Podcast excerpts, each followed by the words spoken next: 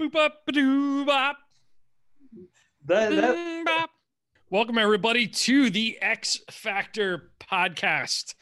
I am your uh, co-host, riding shotgun along beside the brains of the operation, uh, Mister the Great, His Majesty, whatever uh, surname you prefer to use uh, with his title, uh, the Great Jon Rennie, as I call him.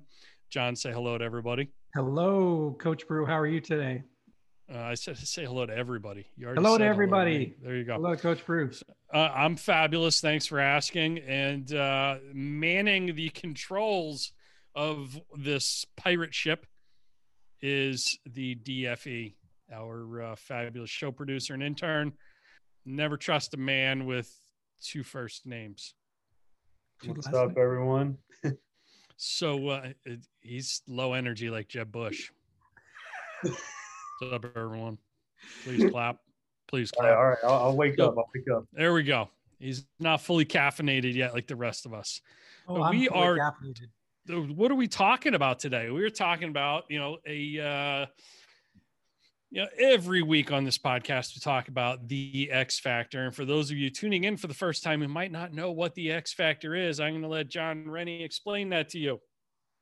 Yeah, the X Factor. These are these are people, companies, industries, people that are doing things above and beyond and are actually changing uh, history and making a difference. And so we're going to feature uh, whether it's uh, entrepreneurs, whether it's musicians, whether it's um, uh, inventors, people who are changing the game, and uh, and that's what this podcast is all about. And uh, we're looking for, and we're going to talk about those people that are really changing the game in their industries. It would be safe to say that we are uh, featuring stadium status leaders from all walks of life. Stadium status leaders from all walks of life. Absolutely. And what is stadium status, by the way, Coach Bru? That's a great. A fabulous book, from what I hear. Yes, it is. Absolutely. It's actually one of my favorite books. And I'm not just saying that because we're on the podcast together. You got If me you so fired up, I might go read it. I might buy it and read it myself. Well, let's just say that there's one idea in that book that gained me a million dollars of business in my manufacturing business, which is peak demand. And uh, so that book is, at least in my mind, worth a million dollars. It really is. So So But you go we- to, you we can go to coachbru.com and take a look at all my books. No free shout outs, but you can go to coachbru.com and take a look at all my books. yes. Um, stadium status, including- great one. yeah, including stadium status. So, what are we talking about on the pod today? we are going to talk about some musicians that uh, have the Sell out stadiums? These are musicians who who crush it, crush it. In fact, who I'm going to talk about today actually set a Guinness uh, Guinness World Record for the highest amount of money paid for one appearance in in a uh, in a concert. We'll Is that the guys that did the MMMBop song? No, that's the Hanson brothers who are uh, run a microbrewery right now. Who uh, you know could possibly be a sponsor of the show. Not to be confused with the Hanson brothers from the movie Slapshot, which I'm confident Parker never saw. Wow, Slapshot. That is actually one of my favorite movies of all times, and I haven't seen it in a long time. Maybe that should be an assignment for this week. Is for because it's it's it's it's it's cold. We're in uh, we're recording this in December. It's hockey Um, maybe- season, eh? Hey, it's hockey season, eh? So Parker, that might be a good assignment actually for the, all the three of us. Is we should watch Slapshot and come back, and we should have an episode just on Slapshot Well, because it, that that was definitely uh, an X Factor kind of movie.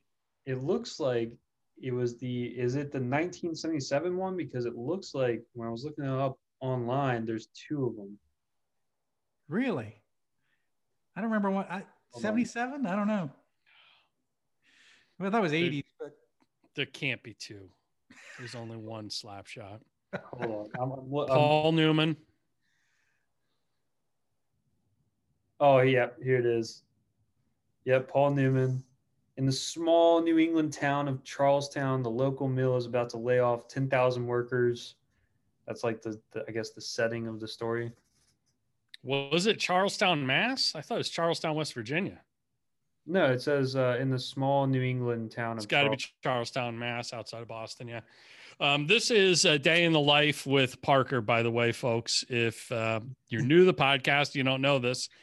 Parker is a, um, well, I often think maybe he actually just crawled out from under a rock or escaped an Amish family and uh, is now um, like a naturalized citizen for the first time because you name the pop culture reference, the band, the movie, and cue up the crickets chirping sound effect with Parker. He's like, hmm, never heard of that.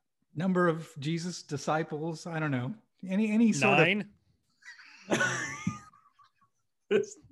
I, I, I'm say quoting some- Top Gun earlier, and Parker's never seen Top Gun. That's probably all you need to know. That sums it up nicely. So, uh, today we're actually going to be talking music and X Factor uh, entertainers. And John, you said you had one that set a Guinness Book record, and it wasn't the MMMBop guys. No, so I'm going to be talking about Eddie Van Halen. I mean, rest in peace, Eddie. He uh, he died in October uh, this year, 2020, the worst year in history. We lost Eddie Van Halen, but I'm going to talk a little bit about him. But yeah, just to you know, a little spoiler alert. He actually uh, the Van Halen was booked for a concert in uh, 1983, and they were paid 1.5 million just to play at that festival in 1983. And that, uh, if you take that, what are we wor- worth today? It would be four million dollars uh, in today's dollars was paid just to show up with the four man band uh, to play, you know, four or five songs and that's it. And there was $4 million right there. So that to me is an X Factor uh, person. That's an X Factor musician. And that's who I chose to talk about today. And uh, Yeah, John, love, Coach Bru, love to bottle that up oh, and sell it. Right? Love to be able to yeah, bottle I up mean, that that's, secret that's the. X Factor, right? Yeah. Yeah. So, uh, Coach Bru, who are you going to talk about today in terms of Uh, X Factor musician? Yeah, I am going to talk about the uh, the one and the only uh, Mr. Eric Church. Ooh. And I'm not cursing. I did not just use an expletive. I am merely quoting what it says on the concert T-shirt at his merch booth. It Mm. literally reads Eric bleeping church.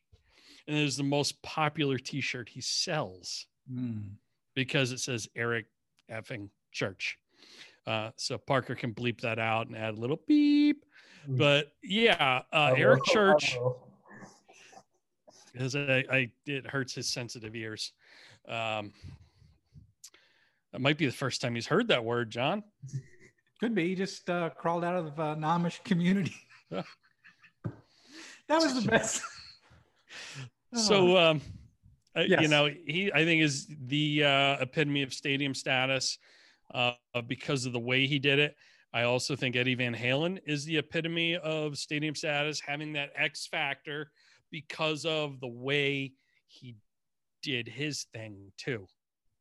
You know, Mm. neither of these guys uh, followed uh, a- anyone else's route to success. They blazed their own trail, uh, both literally and figuratively, uh, and kind of did it the hard way. You know, um, so let- let's talk about Van Halen first, because I have a funny and embarrassing Van Halen story for you.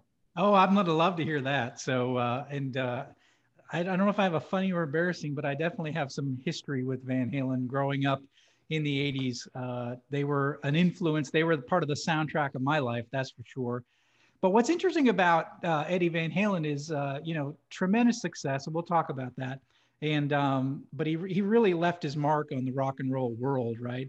But he grew up basically he couldn't he he he grew up very poor. He immigrated from uh, Amsterdam and came to the U.S. when he was only seven years old. And the thing is, everybody knows he's an amazing musician, but he actually couldn't read sheet music. His his mom wanted him to be a concert pianist, and he took piano lessons. Uh, and the, the way he learned how to play piano was actually memorizing the finger movements of his instructor.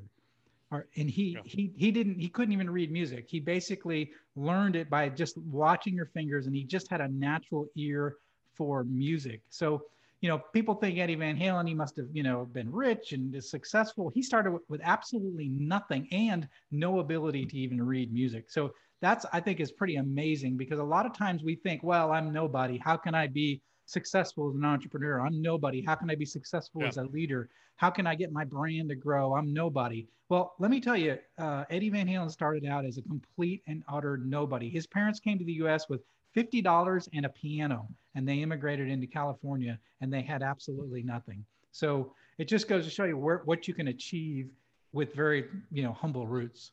Why the hell would you immigrate across the pond with like schlepping a piano with you?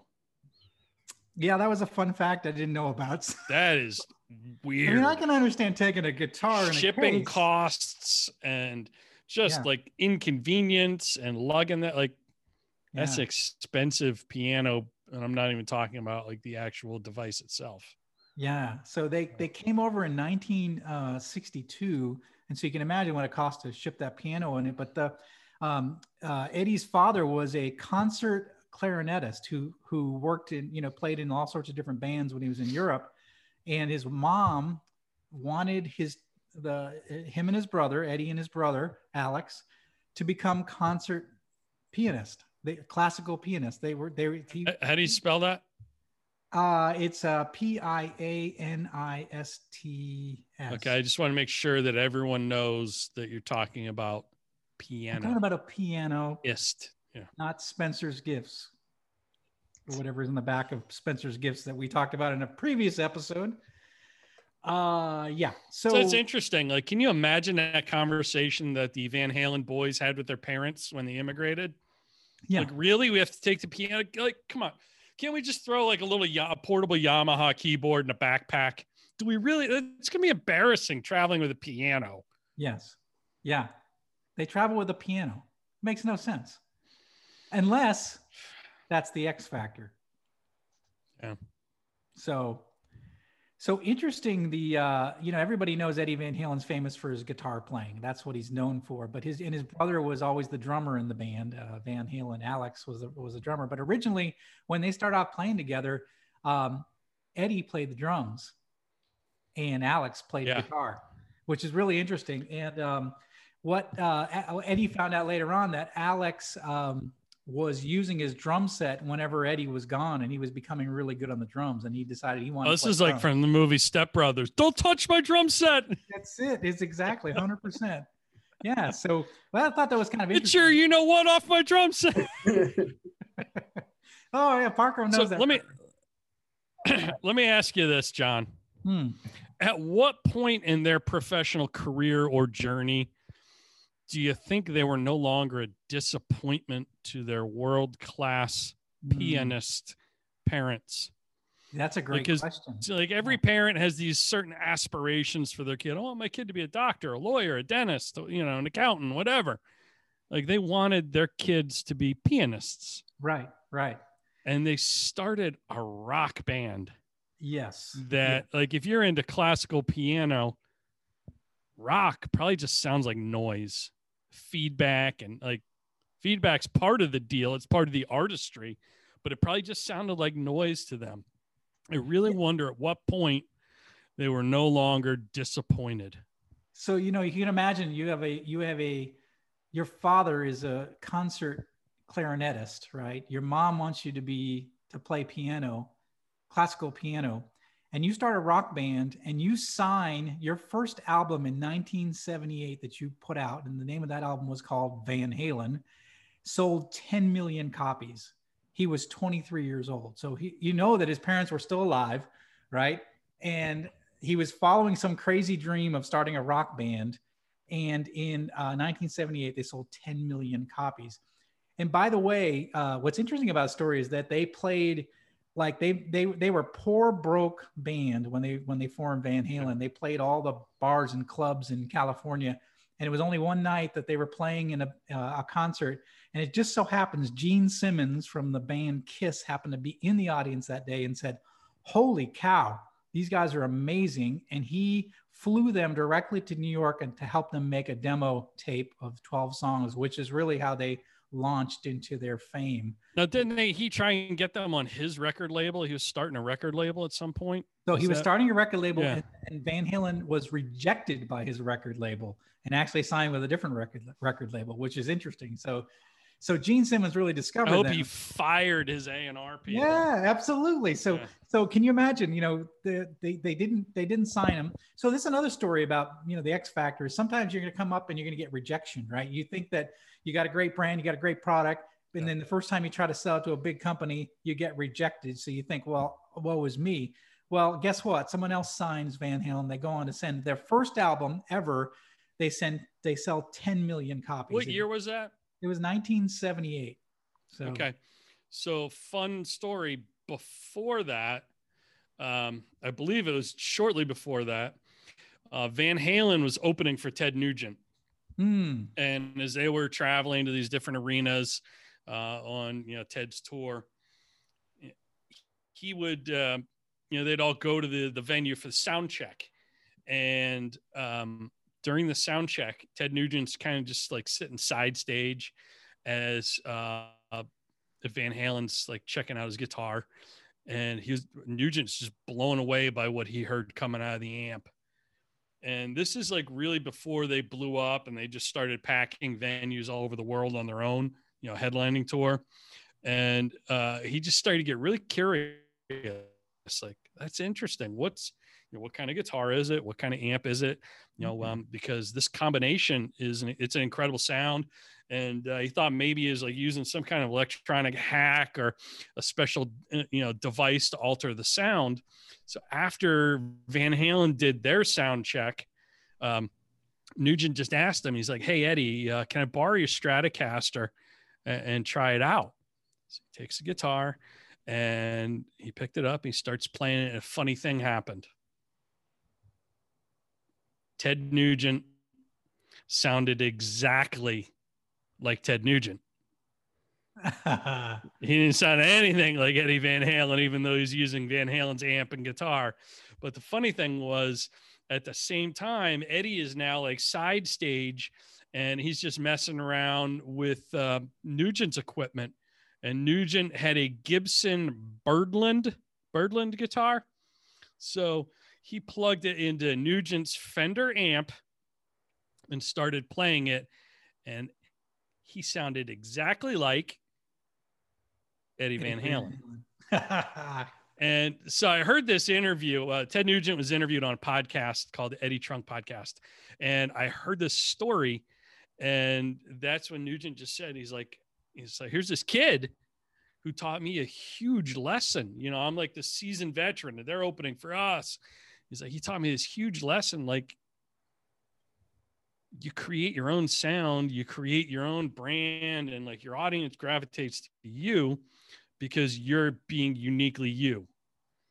You know, it's not the equipment. What's the old saying? It's not the wand, it's the magician, right? yeah.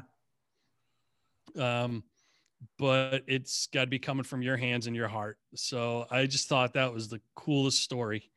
You know, Van Halen could pick up any piece of crap guitar, plug it into an amp, it's going to sound like Van Halen. Yeah. There's Yeah, so little to do with the equipment. And the funny thing was, um, and I'll quote, I'm going to quote uh, Nugent in a second here. But the funny thing is, like, so often entrepreneurs, you know, athletes, whoever is, um, you know, trying to hone their craft and get better and compete, they try and copy someone else or they aspire to be like so and so as opposed to doing their own thing. And the two people we chose to talk about in this podcast absolutely 100% did their own thing. And that's why they're so successful. They weren't trying to be the next someone else, the next so and so. They were just trying to be the best Eddie Van Halen or the best Eric Church, you know? Uh, so here's the cool thing. This is a quote from Ted Nugent on that podcast. When you practice your balls off, when you dedicate yourself to be the very best you can be, which describes every musician that you and I love, it's you, not even the Fenders or the Gibsons. It's you coming through your musical vision and the attack of the instrument. You could have an amp and a guitar, don't change any of the settings, and put 10 of your favorite guitar players on that set, and it will sound just like each individual. Mm. I think that sums it up. Like you got to do you.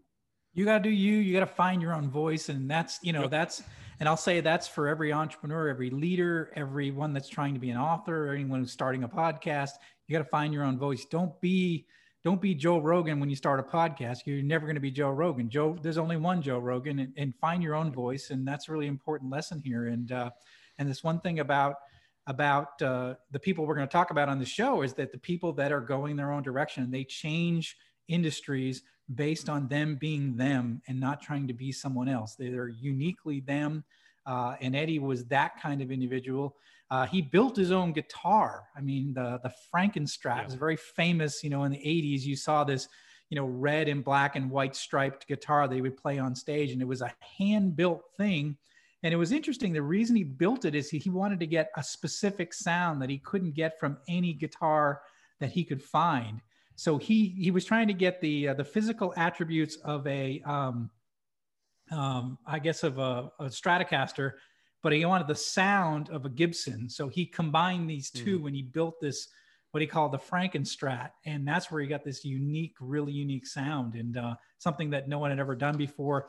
And what's interesting, I learned is that the finger, the way he played uh, notes with both fingers, was the first time anyone had ever really done that in rock guitar. And it became the standard going forward. Now, you know, typical solos are all played that way, but it, he was the first to really, he was an innovator when it came to that. He actually, I learned, I didn't know this, but he actually had, um, uh, I don't know, there is three U.S. patents for things that he generated and created uh, to, to be able to, you know, get his sound the way he wanted to. So kind of an innovator, and um, you know, he changed the game with respect to how music was played. This is this is somebody with the X factor, absolutely.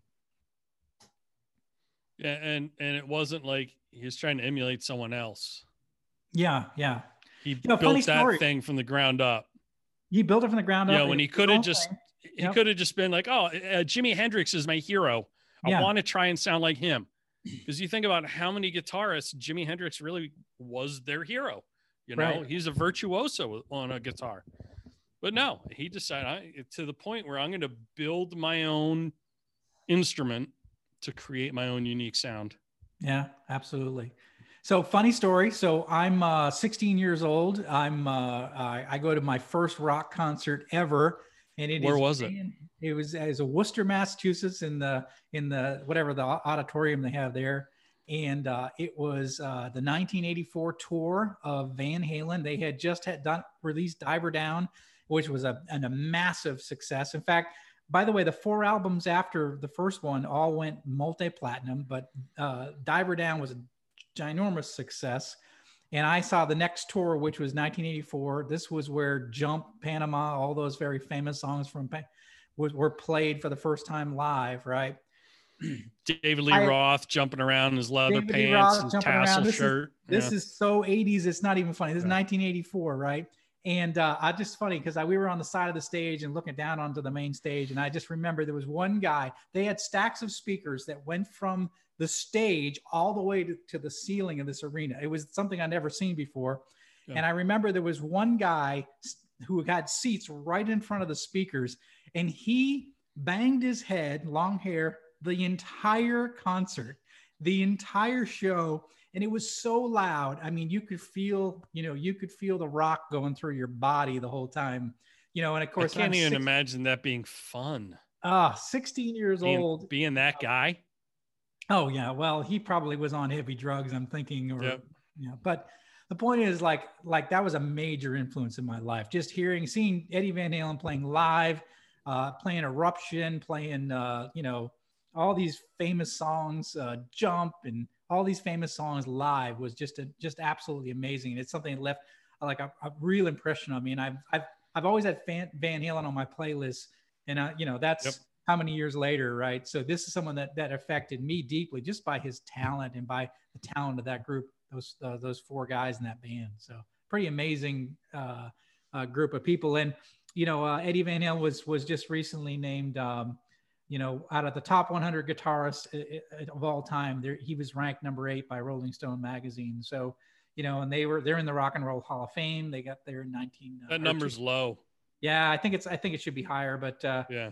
But uh, and um, yeah, so they were Rock and Roll Hall of Fame in 2007, and and that song we were talking about, "Jump," was actually uh, uh, was considered one of the top 500 songs that helped shape rock and roll. So you you know again unique guy, unique Yep. sound, and they changed uh, the rock industry just by. I mean, they they were really part of that original Monsters of Rock kind of uh, concept, with these So- big bands that could fill stadiums. And do you have a Monsters of Rock Fun. story, Coach Bru?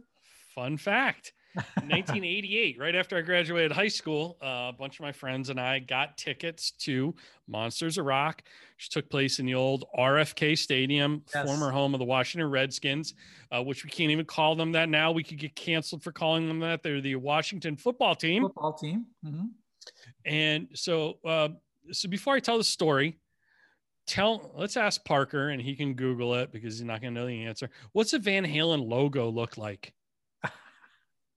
Uh, Wait, let me check my every one of my notebooks from high school. I can tell you exactly what it looked like because Go ahead, John. Van Halen logo. every high school dr- student drew it on their notebook Yep. over and over What's it look like? it is. Well, hold on. It looks just like it's it's a V with an H beside it, but it looks like it has like wings. Yeah. That's it. So it's a V and an H with wings coming off each side. So we go to Monsters of Rock, and this is uh it's the summer of '88. It's Van Halen, uh, the Scorpions, Dokken, a little known bunch of nobodies um, named Metallica.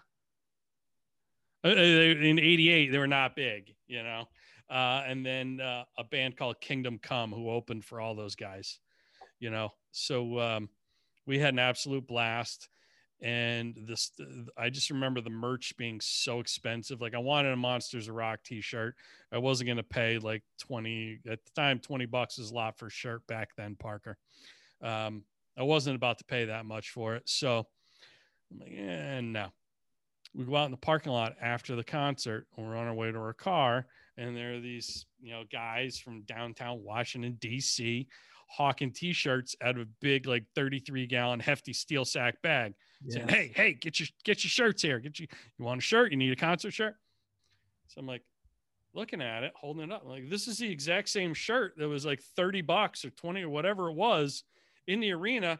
He's like, "I give it to you for five dollars. Five dollars it's yours." I'm like, "Sure." Hand him five dollar bill, gives me a t-shirt. He takes off and goes down the street to the next schlub.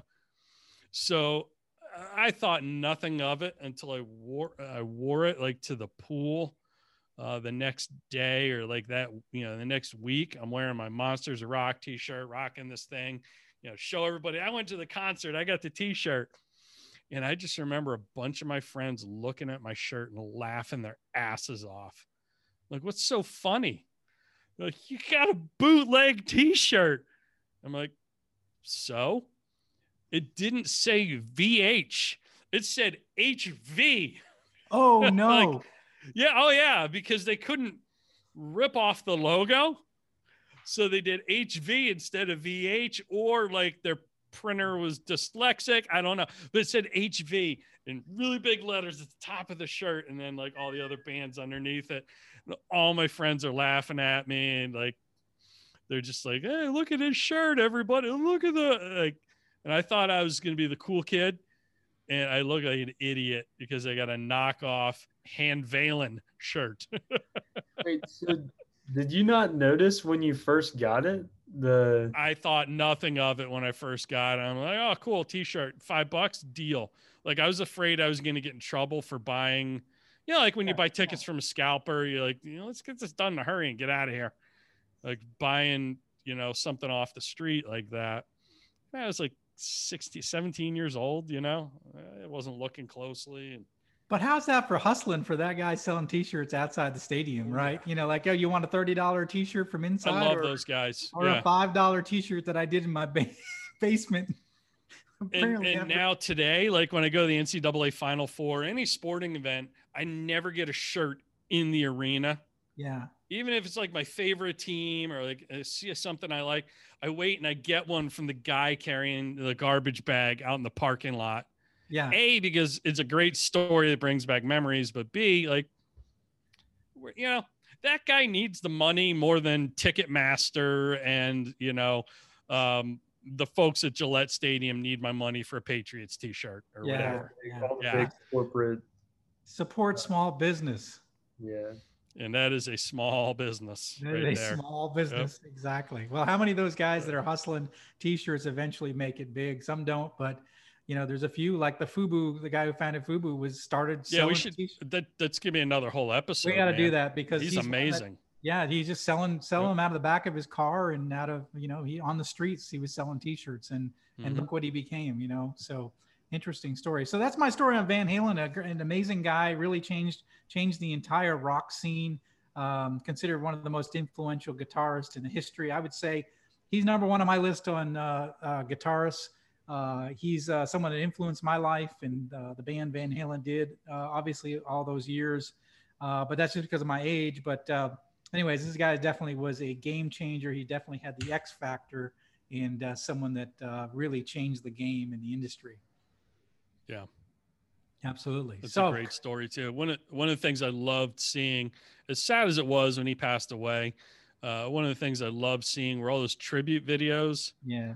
whether it's a famous, you know, musician playing the the two hand guitar lick, or just you know an aspiring musician who played the guitar, you know, trying to replicate that same sound. Like, and no one can replicate that same sound, but it was just a cool, you know, sort of salute to uh salute to a fallen soldier, so to speak. Yeah. Right. someone who changed the game. Oh, by the way, one little interesting point. So Michael Jackson, you know, famous pop star again, he's another artist with an X factor, that's for sure. Uh, but you know, the very famous hit "Beat It," the guitar solo on that is actually done by Eddie Van Halen, and he did it in one take. He just sat down with a guitar, did it. They pressed record, and he played it, and that became the solo, the very famous solo in that song. And um, because because Eddie was on a different label than Michael Jackson, they wouldn't allow his name to be on uh, the credits for that song. So for years, no one knew that he actually did the solo for that song, but um, he didn't. So really- I heard he just did it for like a case of beer or something, yeah, exactly. and That's what I as a too. as a favor to Michael Jackson, yeah, and just didn't let his band members know. yeah, but it was But done. in, yeah, it but I- makes sense if they're on different labels. There's all those politics. yeah, but he just did. He sat down and did it one take. And if you've ever listened to that solo, it's considered one of the best solos ever ever recorded. So, I never knew it was Eddie Van Halen, and you know I had posted about that on Twitter when I heard that story. And of course, like all the boo birds come out and the critics, and like, "How do you not know that was Van Halen?" I knew right away when I listened to that. How, that couldn't be anyone but Eddie Van Halen. Like, whatever, dude. Give me a break. yeah, yeah. but I so didn't know- many people are like, "How did you not know it was Van Halen?" Like, yeah, but it could. But you know, I again, just remember thought it was some session. I figure was a session musician that Jackson just hired. You know. Yeah, because you think about it at the time, Eddie Eddie's influence was affecting everyone. Everyone was starting to play the guitar like Eddie. So there were a lot of imitators out there. So it Yeah. could have been anybody. It could have been a studio musician. I didn't know it at the time. I found out a lot later on that it was Eddie Van Halen. And then when I when you say that and then you listen to the solo, you're like, oh yeah, obviously Yeah. it's Eddie Van Halen. But I wouldn't have known that. I didn't know it up front, and I was a, a Van Halen fan, you know. Yeah. So. Anyways, so that's a fun fact. Michael Jackson uh, and beat it. As- and Parker furiously Googles who was Michael Jackson. He's like Michael Well- Jackson. Who the hell is No, Michael Jackson? I actually just He was a member of the Jackson Five. He broke out on his own. He wore one white glove and invented the moonwalk. I never knew this. Well, no, I actually I looked up uh like the top 20 80s rock bands, and Yep. on the top five into the top 20, uh, it said number five was ZZ Top, number four was Aerosmith, number three was Rim, number two was R Van- R E M. Oh, Yeah, geez, REM. sorry. REM. Number thought you said two was, I'm uh, like, I never heard of Rim. Who is that? Number two was actually Van Halen, and then they said number one was Guns N' Roses for the 1980s. Oh, come on. No. And, you know what's interesting is they all sound unique with the exception of REM. Yeah. You know, like uh, they don't even belong in that same class. No, no, of no. Early. REM. I, I would argue early REM was was decent, but Yeah. Well, it says number number six, like right outside of the top five, was uh, uh, number six being Metallica, and then number seven being Tom Petty and the Heartbreakers. yeah, that sounds about right. Uh, I would take all of them over Rem. Yeah. What about ACDC? Not on the R.E.M.. list. I'm surprised Uh, let me ACDC's not on that list. They were a power. They were a power band back then. Number number eight was Journey. Uh, Number nine was the Motley Crue. Number ten, Hall and Oates. Number eleven was Bon Jovi. Number twelve, The Cars. Number Where are you reading this? Who voted on this? That's what I want to know. It it's millennials. it's called Ultimate Classic Rock. That's the this is the website like name. I wouldn't even call Hall and Oates classic rock. Well, That's it's- amazing to me. Well, no, As it- we digress, that is amazing to me. Well, it's it's the 1980s. Uh, they're just summing up bands in the 1980s. So number 13 Okay. was Blondie. Number 14, The Pretenders. Number 15, Devo or Devo. Devo. Devo. Number Which 16 good. Was Huey Lewis and the News. Hmm. Number 17 was Kiss. Wow. Uh, number 18, The Go Go's. Number 19, Red Hot Chili Peppers. And number 20, Heart. So nowhere on that list Wow. is ACDC. No, which is here. Let me, I'm going to pull up. So, It's yeah, insane. Yeah. top 20 American classic rock bands of the 80s. I mean That, ACDC. we need to was- cancel that whole list. Yeah, because they were they were huge. They were selling out stadiums then during that time. Go Go's weren't. I'm, I guarantee you that. All right, here's No, here's but Belinda another- Carlisle's cute. Yeah, here's Heart another, was. I uh, saw Heart in concert in the '80s. another list here says the top 10 best rock bands of the 80s is number one guns n' roses number two queen number three metallica number four acdc number Hmm. five bon jovi number six foreigner number seven journey. Number eight motorhead. Number nine uh, rem and number 10 u2 Oh, So you think about how many of those, um, you know, same kind of time frame, but how many of those artists are influenced by Eddie Van Halen? yeah. yeah well it says here that eddie van halen I mean, even bands that like are bigger names were still influenced by his style, which is Yeah. Well, it says here uh, number 11 was Ju- Judas Priest, and then 12 was Van Halen, 13 was Whitesnake, and then 14 was uh, Def Leppard. I mean, Whitesnake had two songs. How could that be Yeah. close Yeah, to? I don't know. These Yeah. these lists are kind of interesting. Def Leppard was a bigger hit than Whitesnake ever could dream of. So Yeah. But what was interesting to me is And when- Judas Priest is an interesting one, Parker. You'd love them. Um, Christian rock band. Uh, if you go on uh, your Spotify and just look up Judas Priest live at the Vatican, awesome live album. You'll love it. I'll have to I'll have to look it up. But it was interesting when I was looking this up because it almost seemed like Van. I'm probably not. Gonna, I probably should look it up. But what I'm going to say is, is don't listen to Coach Bru Parker. He's he's uh, flag. Oh, live at the Vatican, Judas Priest. oh wow. I didn't even like that. Like went over my head. Now that like I really think of it. I saw it. Went right over, hit the ceiling, bounced off the back wall. So, yeah, we- we've gone down a horrible rabbit hole of really poor polling. Clearly, Well, and it, um, it sounded like when I was looking this up, it sounded like people were are kind of frustrated that Van Halen wasn't in the top five on some of the lists. And then another person was talking about Def Leppard not being on like the top five. ACDC wasn't on the top five. Eh. It was it was interesting because all three of those bands had something super unique to them. so what year did Van Halen become Van Hagar, John?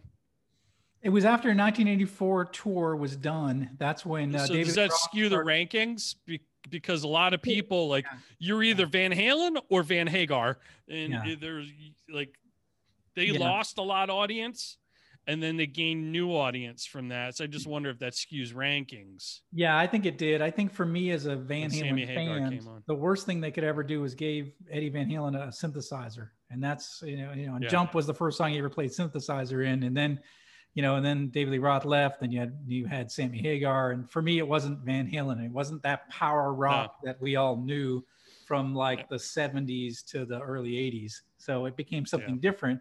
You know, I wasn't a huge fan of the music after that, but um, you know, he's still an innovator and someone that really changed changed the course of history, really, in, in the music Yep. industry. It's, in uh, multiple genres. You know, there are plenty of guitarists that, that in other genres that They use his style. Are- yeah. yeah, and are fans of his. Yep. It says here uh, the number So, one. you know, I just realized, Parker. yeah. Follow me on this, John. Remember the Saturday Night Live skit "Unfrozen Caveman"? Yes. Yes. Yes. That's Little- sort of Parker.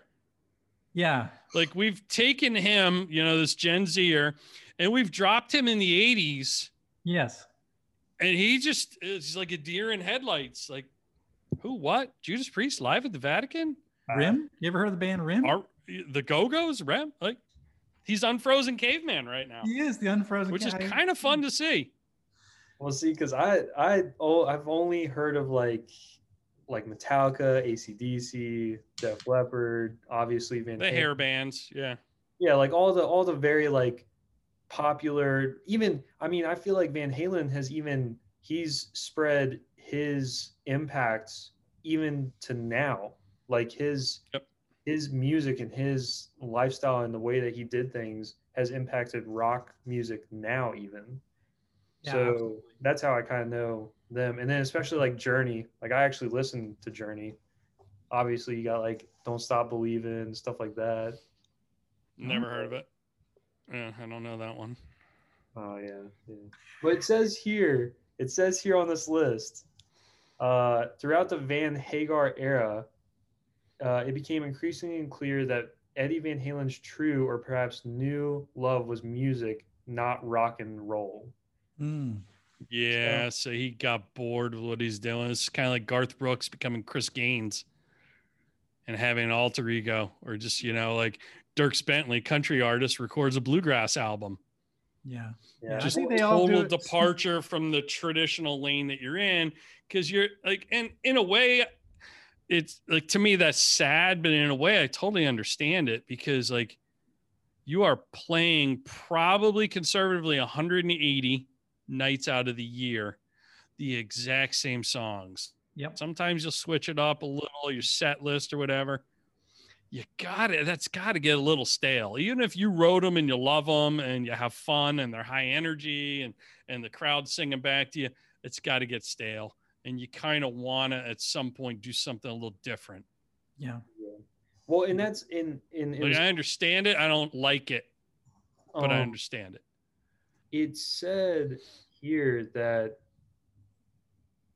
uh oh here we go it says here if conventional songwriting songwriting skills helped your hero get where he wanted to go how can you deny a soaring piece of pop magic like this which was his number one song was dreams supposedly Yeah. during the van hagar i guess era yep yeah. And it's just, you know, for Van Halen fans, that is just the worst song ever. Yeah, Mm. and that's that's literally what it's saying on here is like there was just such a big split in the scene. Yep. Like as soon as he transferred over to like doing some like his new style, it was almost as if his fans couldn't transfer with him. So I think there's, yeah, I think there's a lesson there for everybody. You talk about like brands and entrepreneurs and what you become known for, and like uh, Parker. Do you remember when ESPN released the cell phone? Mm-mm. I Uh. Do you think I? Do you think I'm making that up? I'm just BSing you to see if like you'll buy that and you believe it. You're like Yeah, ESPN yeah. didn't do that. yeah, I feel like I feel like I don't know. Am I just making shit up? I can never I can never tell if you're if you're I feel like I'm about to say something stupid. I, I don't know. I- I've never heard of They- that. So they legit released a cell phone. It was a huge failure because they're not a, a communications technology company. They're a sports brand. They're the number one brand among men. They're not a communications technology company like a Motorola at the time. You know, uh, you remember when McDonald's made pizza and sold pizza, the McPizza. yeah. I do. I actually I remember hearing about something about McDonald's. Also, they tried selling uh what's like the the barbecue McDonald's thing. The, the Mc- McRib. McRib. Best That's an that's another whole thing that's got a kind of a cult following. But their pizza was a colossal failure. It was awful because they they didn't stay in their lane. And it's kind of what we're talking about with musicians and brands. Like you become known for one thing, and if you deviate too far from that, you're going to lose a big chunk of your core audience that brought you the success that you gained. Yeah. Absolutely. So it's important, you, you know, important to you know keep your voice, stay, stay in your. I mean, be be careful when you venture outside your lane because it's uh, the, the, there's a lot of history where people have done that and have failed miserably. So, um, Like would Peak for- Demand ever just like uh, form a, uh, a a line of lingerie? no, but that's something I've been thinking about. I bet you have. So, like it's just it's not the same audience.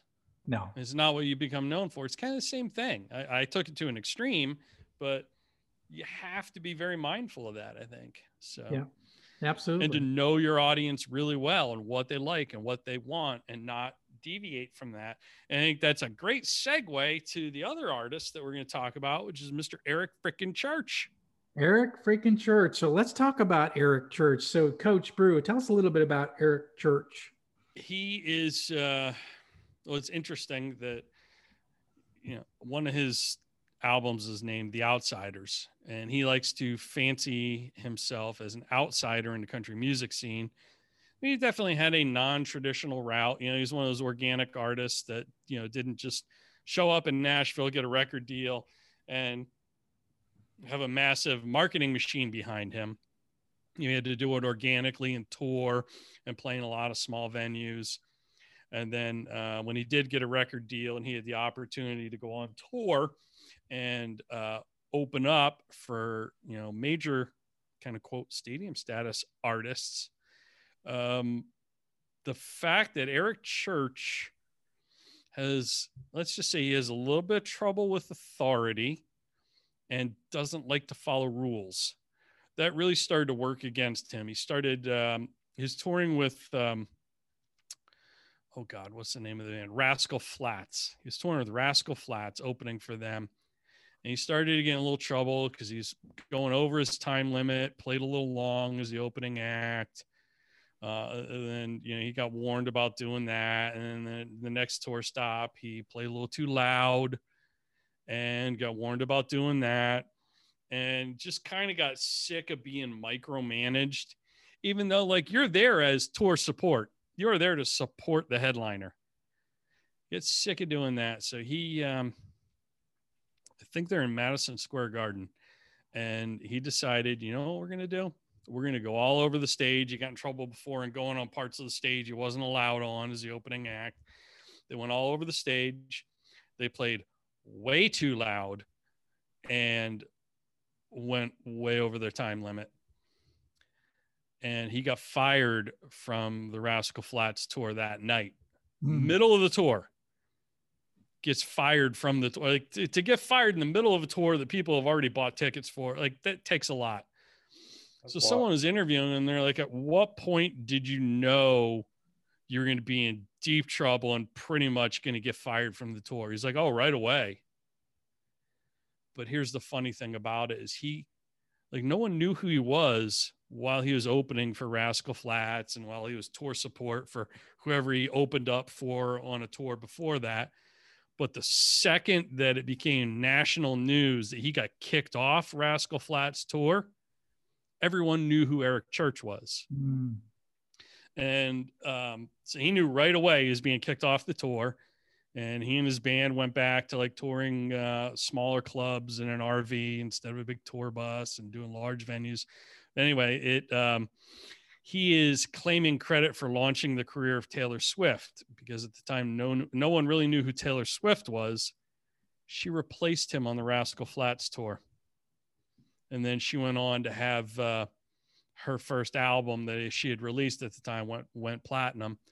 And as soon as she replaced him, he sent her a message saying, Congratulations. And I want one of those platinum albums when you get one from going, you know, from blowing up on this tour. So the fun thing was she sent him one. Mm. It was like a year later, whenever, but like she probably never would have had the opportunity for that exposure if he hadn't gotten kicked and gotten himself kicked off that tour. But what happened was, is he realized he wasn't a fit. That wasn't his audience. If you ever listen to Rascal Flatts and if you listen to Eric Church, you know, they couldn't be more dissimilar. It'd be like listening to the Go-Go's and uh, Van Halen. You know, like it's just What's interesting though is his story is is almost similar, which was he had to find his own voice. That he he Yep. realized that um, you know he was he was kind of playing underneath somebody else, and he was in somebody else's shadows, and he was Yep.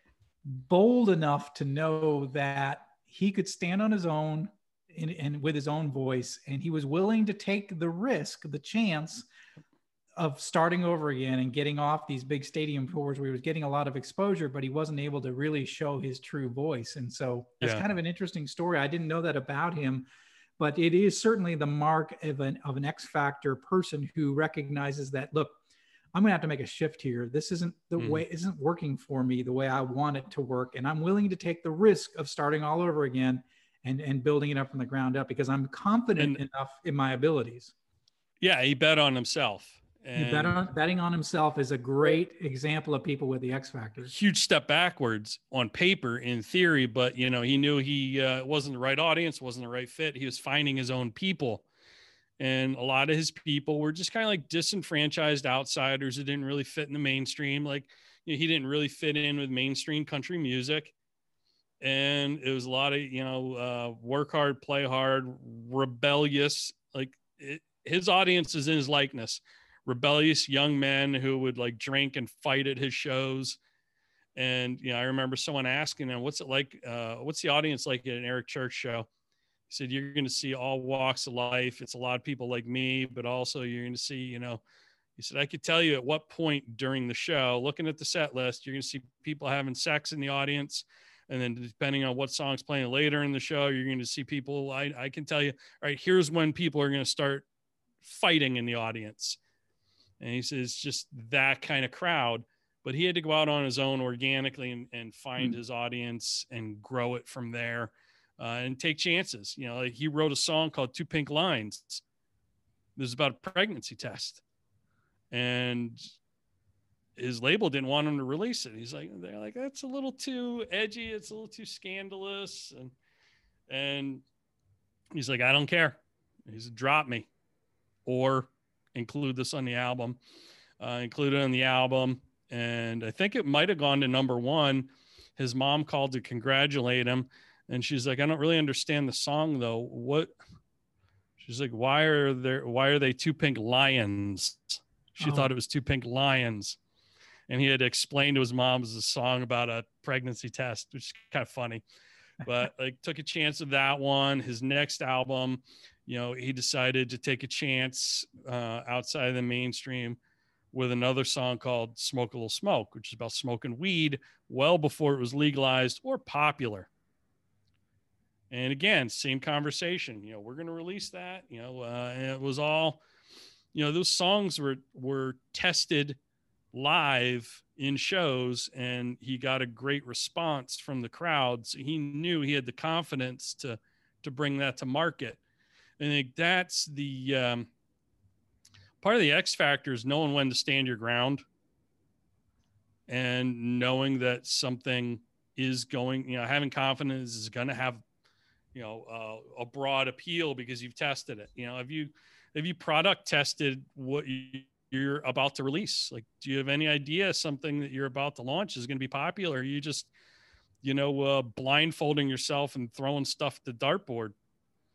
You know, he knew it was going to have appeal because he heard people singing it back to him every night in these dingy little, you know, dive bars and honky tonks. So, Yep. He had a, Yep. he had, he was listening to the voice. He, he could hear the voice of the customer right there, real time, you know, as, as an entrepreneur myself, you know, you, when you launch a product, you know, you don't know how it's going to work, work out. And I know when we were designing our products, we actually brought in, you know, we're, I'm in the electrical products business. We brought in electrical linemen from utilities and say, what do you hate about the current batch of products that exist today?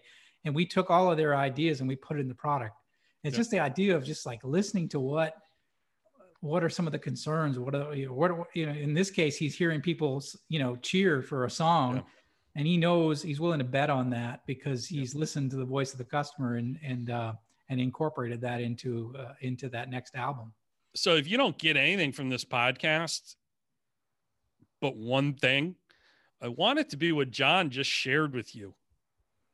Take your customers, take your prospective customers and ask them, what do you hate about, you know, these products? What do you hate about, you know, um, everything vendors in in your industry are trying to serve you up and cram down your throat? What's wrong with it? Because we want to be the one company that actually listens, solves the problem, and fixes it. But then you have to be willing to actually put your money where your mouth is and do it. Yeah. But So the rewards are immense, if you will. it's an interesting story, uh, Coach Bru. Uh, there's a guy that he developed a product and sold it on Amazon, and uh, the only thing he did was he went out and researched one star reviews on an Amazon product, and these were these were these uh, skewers, these little uh, like you'd make a shish kebab on the shish kebab Yeah. skewers, and he went on and he researched everybody's shish kebab sk- skewers, and he read every one star review, and he made a long list. And the main complaint that was that they weren't long enough. So he went over to China and found a vendor that could make them longer, and he started selling that on, on uh, Amazon and ended up uh, creating a million dollar product of slightly longer uh, barbecue skewers. Uh, and uh, my, my point being is that Did did they have COVID on them? Did it come over with They COVID did. on them? could lick them and get COVID. That was the neat thing about them. They were coated with. See, that's the only sad part. Like, it's a great story. the sad part is he had them made in China and not the United States. well, yeah, I know, but you know the, the point. But you think about it, they're too short. yeah, they yeah, rust, right? They bend too easily. Yeah. Like I could give you all the one star reviews. If you go with the wooden ones, they splinter. Yep. Like there's yeah. So if you want to research, say not hard. You gotta be willing to do it. Yeah. So if you're looking at trying to develop a product or do something, you could go on Amazon and look at all the one star reviews and you'll find all of your negative feedback right there without actually having to talk to a customer, you know? So the point Yeah, is, it's like the- your comp your competition is paying to do your beta testing for you. Think right, about that. right. One star reviews are beautiful. They're, they're, Yep. they're, they're, they're actually probably more important than five star reviews. It's my favorite review I've ever gotten on my book Stadium Status was a one star review. Yeah. Yeah. What did it say? Anything? This book, this book should be burned. so I took that one star review and I had a graphic designer put flames on the book cover I love it. like it was on fire. And underneath it, I wrote a caption onto an MP3 for an audiobook. Ah, beautiful. And I use that to market my audiobook. I love it. I love it. So you can use you, you can use the energy from your haters to sell what you got. Yeah. Uh, But yeah, I, one star reviews are f- just also fun to read. That's a great rabbit hole.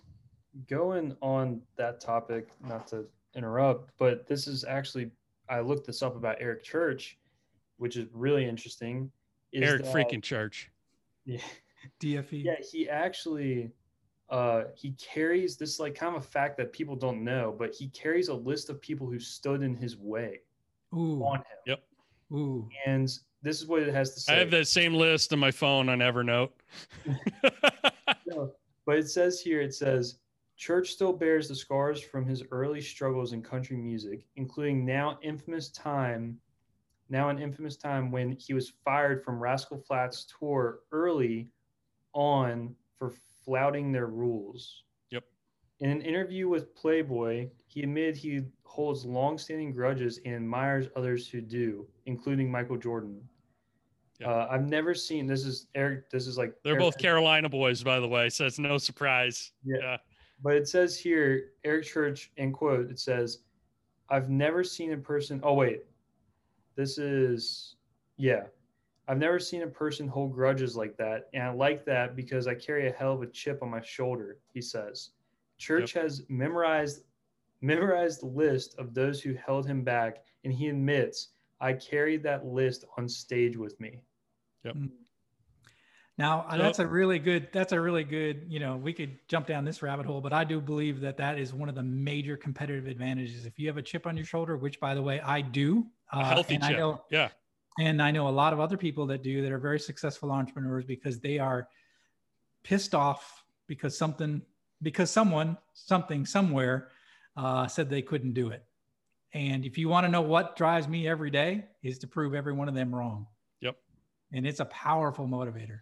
I feel like I feel like it's almost like you have to get people to tell you that you suck, like you absolutely suck, in order to propel you past that. If you have the X factor, that's what will do it. Uh, if someone tells you you suck and you're fragile or you don't want it bad enough, then you're probably going to go do something else. Yeah. Yeah. Yeah, I think I think it's like it's a test to the, see how bad you really want it. And that's why I think you need to be exposed to full feedback, right? I mean, you know, we we say sometimes we want to protect children from negative feedback. Well, that might just be the one thing that they need to change. You know, uh, you're fat. All right, well, I'm going to lose weight. I'm going to get in shape, and I'm going to be the best athlete that I possibly can be. Right? You can only play line. You can't be a running back all right, well, I'll show you what I can do, you know? So I think sometimes that negative feedback can be a really good and important driver for success. So I say bring it on, bring on those one star reviews. Like John said, absolutely it's a great, it's a great and powerful motivator, and you can use that, uh, you know, for, to, to power your success. You know, I really do believe in that. So, and, just, and you know, knowing who your audience is is huge. This is that final piece on church that I wanted to share with everybody is, uh, you know, the way he um, he basically takes what the mainstream is doing and does the exact opposite, which is right up my alley. And that's like my whole playbook. do the opposite what everybody else is doing. They're going this way, I'm going that way. Mm-hmm. Um, you know, at a time when you know there's a traditional way that you release music, you share it with the radio stations, you put on Spotify and iTunes, uh, you share it with the media, you go on those radio tours, and then the last people to get the music are the fans they're the last ones to get the physical copies of the music. Well, he turned that whole thing on its head with uh, his album Mr. Misunderstood. And he took his um, fan club and shipped every single member of his fan club a copy of the vinyl record. There's a little genius, like kind of long game genius. I'm sure that's not really why he did it, but I'll get to that. But um, no one knew they were getting it. They just got it in the mail. Uh, to hide this whole album release from his record label, when they asked him what he was doing in the studio, he told them he was recording a Christmas album. And not new music, just Christmas music. It was like in the public domain, which a lot of artists do. So they're like, oh, okay. Anyway, um, to make sure this information didn't leak out to the public in any way, he had to go buy a vinyl record pressing plant in Germany to have the records made so that that wouldn't like if it were done in the United States, someone working there would leak that to the American public or to his label or whatever. Wow. So he had that made there on white vinyl and had it shipped to each of his fans in was called the church choir which is his fan club which i'm a member of so you just get this package in mail from Eric Church with a kind of a photocopied handwritten note on yellow, like a yellow legal pad, you know, a legal pad just like this, handwritten note, and uh, about like why he released the music the way he did, and it's you know for you, and you know, he doesn't want anything for it, just share it, um, and share it. Everyone did, you know, uh, it was a massive amount of earned media that you couldn't even have possibly purchased in paid media the amount of impressions he got for free of people taking pictures on social media and sharing it or hey look what just came in the mail doing an unboxing video. Playing the record on their record player was how most of the american public you know fan club members playing the record on record player on social media is how most of the american public found out eric church released a new album and he did that the day before he was scheduled to appear on the CMA Awards or the ACM Awards. I forget which. And when he was supposed to announce like album of the year or whatever, um, he sent a proxy up there and it was the kid from the Mr. Misunderstood video that he found in like Syracuse or Rochester, New York, I think. Uh, his name is Mickey Smithers. And it's just total guerrilla marketing it's genius because it's a me, me, me kind of moment. You get to announce. You know, every artist goes up and announces one of those awards in every award show of every genre. Actors announce, you know, Oscars and things for their peers he sent a fan. He sent basically the kid that was the poster hmm. child for the album up there, and everyone's like, "Who the hell is this?" The kid played, uh, you know, the kid played in the video, so he paints his fans into the picture. He doesn't ask anything in return. He didn't say, "Here's a free record." You know, please tweet this 20 times, post it on Instagram five times, you know, plaster it on your Facebook, and send a link to all your friends to go buy it he just gave it to his most rabid fans and let them take it from there. I love and it. And I think that's a great, it's a great, powerful lesson of how to, you know, you want to get noticed, right? This is how you get noticed. Yep. Mm-hmm. Yeah, it's great. Powerful. You know where he went to school, by the way, where he went to college? Appalachian State. Appalachian State, where my son is going, finishing up his master's degree right now. So, has your son been to any of the football games? Oh, yeah, all the time. So, Eric Church's music is the hype video it on is. the jumbotron. Yeah, yeah, it for is. the games. Yeah, it's yeah. pretty awesome. Yeah, so that's great. I, mean, I didn't, I really didn't know too much about Eric Church, and now that I yep. do, I'm gonna have to look up his music. Uh, Parker, do you know Eric Church too much, or are you a country music yeah. guy? Yeah, I've listened to a little bit of his stuff. I'm not too familiar with with his work, but I have listened to a little bit of it. Oh, good deal. Well, that definitely Eric is uh, someone that's doing something unique, different, and uh, hey, he's selling out stadiums, right? He's yeah, definitely X factor. He's got the X factor, absolutely. Well, we got two two great artists. Uh, we talked about Eddie Van Halen, talked about Eric Church. Uh, both were innovators, I would say, and uh, both made a name for themselves, and both have changed uh, the industry. So that's exactly the kind of people we want to be talking about on this podcast. So really good stuff where can people learn more about this podcast? They can learn it at YouTube and Instagram, the X Factor podcast. And if you're watching this on YouTube, uh, links to everyone's accounts and the account for this podcast will be linked in the description below the video. And if you're listening to it on Anchor, it will be also linked in the description on Anchor. So, so look to the show notes and um, you'll get links to all of our individual social media accounts and uh, you get to know Jon Rennie, you get to know Coach Bru, to know the DFE Parker.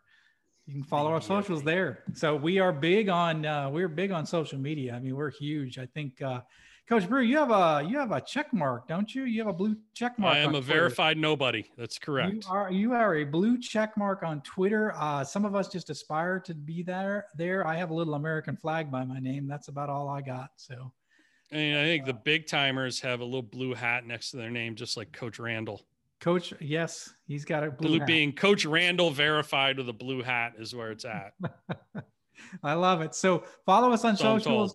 We do. Uh, we talk a lot about this stuff uh, on our individual social accounts, and of course, we do that on the X Factor social accounts as well. So subscribe and share. This is the X Factor podcast, and uh, because again, we want to find as many as we can P1 fans. And Coach Bru, what is a P1 fan? Oh, well, originally P1 stood for preset number one when you actually had a radio in your car and you pushed a button to preset your dial to a certain station. Now, I guess we would just call it um, podcast number one. What would you call it, John? P1 yeah, now. P1 of your your number programming one programming numero uno. Exactly. You have it. You have it. You're subscribed, so it always comes up on your feed when a new episode drops. So you are a P1 P1 fan if you're subscribed and you're sharing it with your friends. And it, P1s are uh, the finest human beings on the planet. They uh, they tend to have exquisite taste, be very intelligent, handsome, I might add, and enjoy the finer things in life, like this podcast. Absolutely. And rich Mhm. Corinthian leather and fine bourbon, Absolutely. exotic cars. And you never know when a white uh, vinyl album might show up in your mailbox for being Yeah. a P1 fan. Yeah. You never know. I may never know if So happens. yeah, if you're going to be a P1 of the X Factor podcast, you need to subscribe. You need to share it, rate it, review it, and uh, follow us on socials. That is how you become a P1. If you're a P2 or a P3, we've just given you something to aspire to. And Jon Rennie has just raised the bar for you in life. So rise to meet it. That's all I got for you. That's it. There you have it. That's the X Factor podcast. You all take care. See you, party people.